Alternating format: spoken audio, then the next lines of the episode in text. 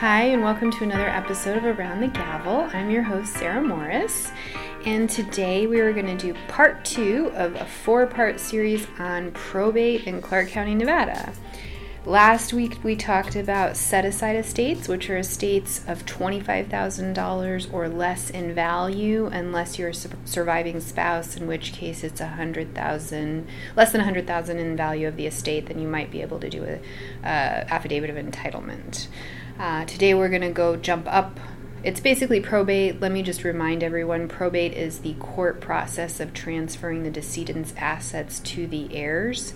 And so probate is all about, depending on what level of probate you're at, it all depends on how much the estate is worth, the estate is valued at. So, like I said last week, we were in really small estates. We're still in small estates. We're going to talk about what are called set aside estates, which are estates for where the value of the estate is less than $100,000.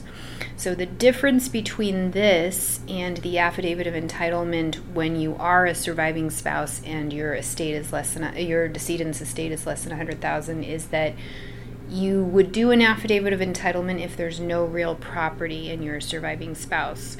If there is real property, you can't do the affidavit of entitlement. You have to do the set aside. So, like I said, set asides are for less than 100,000 in assets, and I'm talking not just about surviving spouses. I'm just talking about any heirs. That's we would be in a, what's called a set aside estate. They're pretty fast. They're not that expensive because you can usually get it done in a couple months tops. Um, and like I said, it ta- it includes real property. So when we're talking about real property, you may have a five hundred thousand dollar home but we're only talking about the equity. So if you only have 50,000 in equity, then that would still be considered a set aside because the actual asset is only 50 grand. It's not 500,000. So you look at the equity in any real property if there is any. And the court does accept Zillow estimates, which is actually a good thing. A lot of people, you know, well, particularly realtors aren't thrilled with Zillow, just kind of like LegalZoom for attorneys. We're not thrilled with it because it's not very accurate necessarily.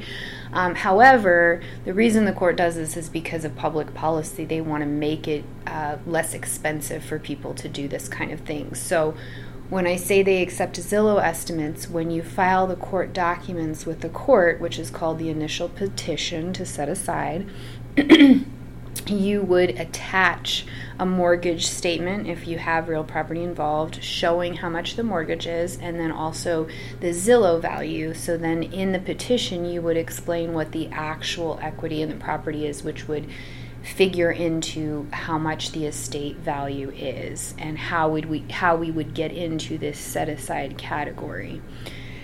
Uh, and so basically, you got to wait 30 days after death before you petition the court for a set aside. You also have to notice any creditors, any known creditors, and any heirs of the estate. So, in any of these probate cases, um, you either have somebody who's passed away with a will or somebody who has not who has passed away without a will.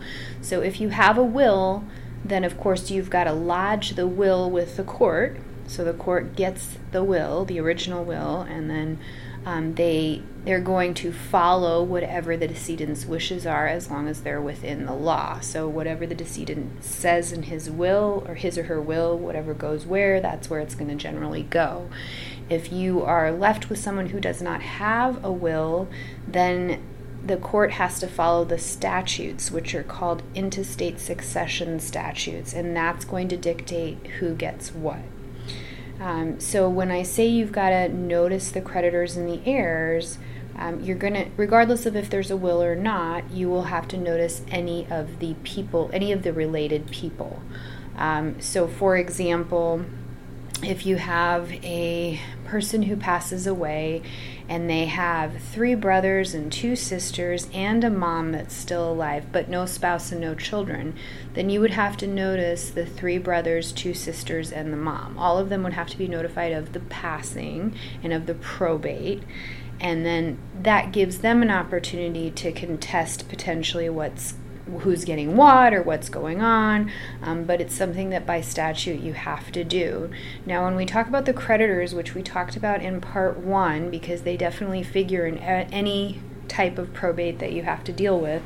Um, in part one, when we're talking about affidavits of entitlement, remember I said you can't actually, unfortunately, do an affidavit of entitlement if you're an heir and you know of creditors. Uh, you can't do it because in there you're saying, I don't know of any creditors. or if I know of any creditors, they've all been paid. So um, in this case, in the set aside, we're going to be noticing the creditors. So you're going to notify them by in by mailing a notice of the petition. So you'll give them a copy of, peti- of the petition probating the estate. Um, and then if you think there are creditors you don't know of, which frankly is very, very common because most people aren't. Um, don't know everything about the person that's passed away unless you're the surviving spouse. Maybe you know all the creditors, but in general, um, there's a big possibility you probably don't know if there are creditors. So you will have to actually um, publish the notice. So you'll have to publish it in a newspaper for three weeks uh, before you have your hearing on the set aside. That's to ensure that the creditors have an opportunity to uh, step up and, you know, show themselves essentially um, if they have some sort of claim to the estate. So, this type of probate generally requires one hearing only, most of the time, depending. I would say depending because it depends on the circumstances, but in general, if you've got a pretty straightforward set aside, you're only going to one hearing, you're doing the petition to set aside, and literally it's called a set aside because that's what you're doing. You're asking the court to set aside the estate to X, Y, and Z, or X, or whoever the heir is, if there's only one heir or if there's two heirs. Um, whatever it is, you're asking the court to simply set it aside to that person or those individuals um, and not to go through the whole full court process. Um, that's all I have for set asides. They are fairly simple. Most people do need an attorney for a set aside. It's just going to be a lot easier, but the attorney fees will not be of course, as expenses expensive as they would be in any other type of probate that we're going to talk about moving forward. Because, like I said, it's a simple process. It only requires one court appearance, maybe two, um, and it can be done in a couple months. Now, if you want, and I will say because this will go to part three, if you want to sell the real property via probate, you don't want it to just simply transfer title to the heir then we're going to be looking at the next level of probate, which is summary administration, which we'll talk about next time. Um, and that takes a little bit longer because you know you're selling a house, so it's going to take a little bit longer. But I did want to mention that. That's all I have for today. As always, if you have any questions, please feel free to give our office a call. We do offer complimentary 15 minute phone consults. So if you think you need an attorney, you probably do, but you can always call us and set up a consult, and we'll let you know what we think. And if you have any requests for topics, please, you know, comment on our social media. Send us, shoot us an email. Um, we're on Facebook, Instagram, Twitter, LinkedIn. Uh, so thank you for listening, and I will see you next time.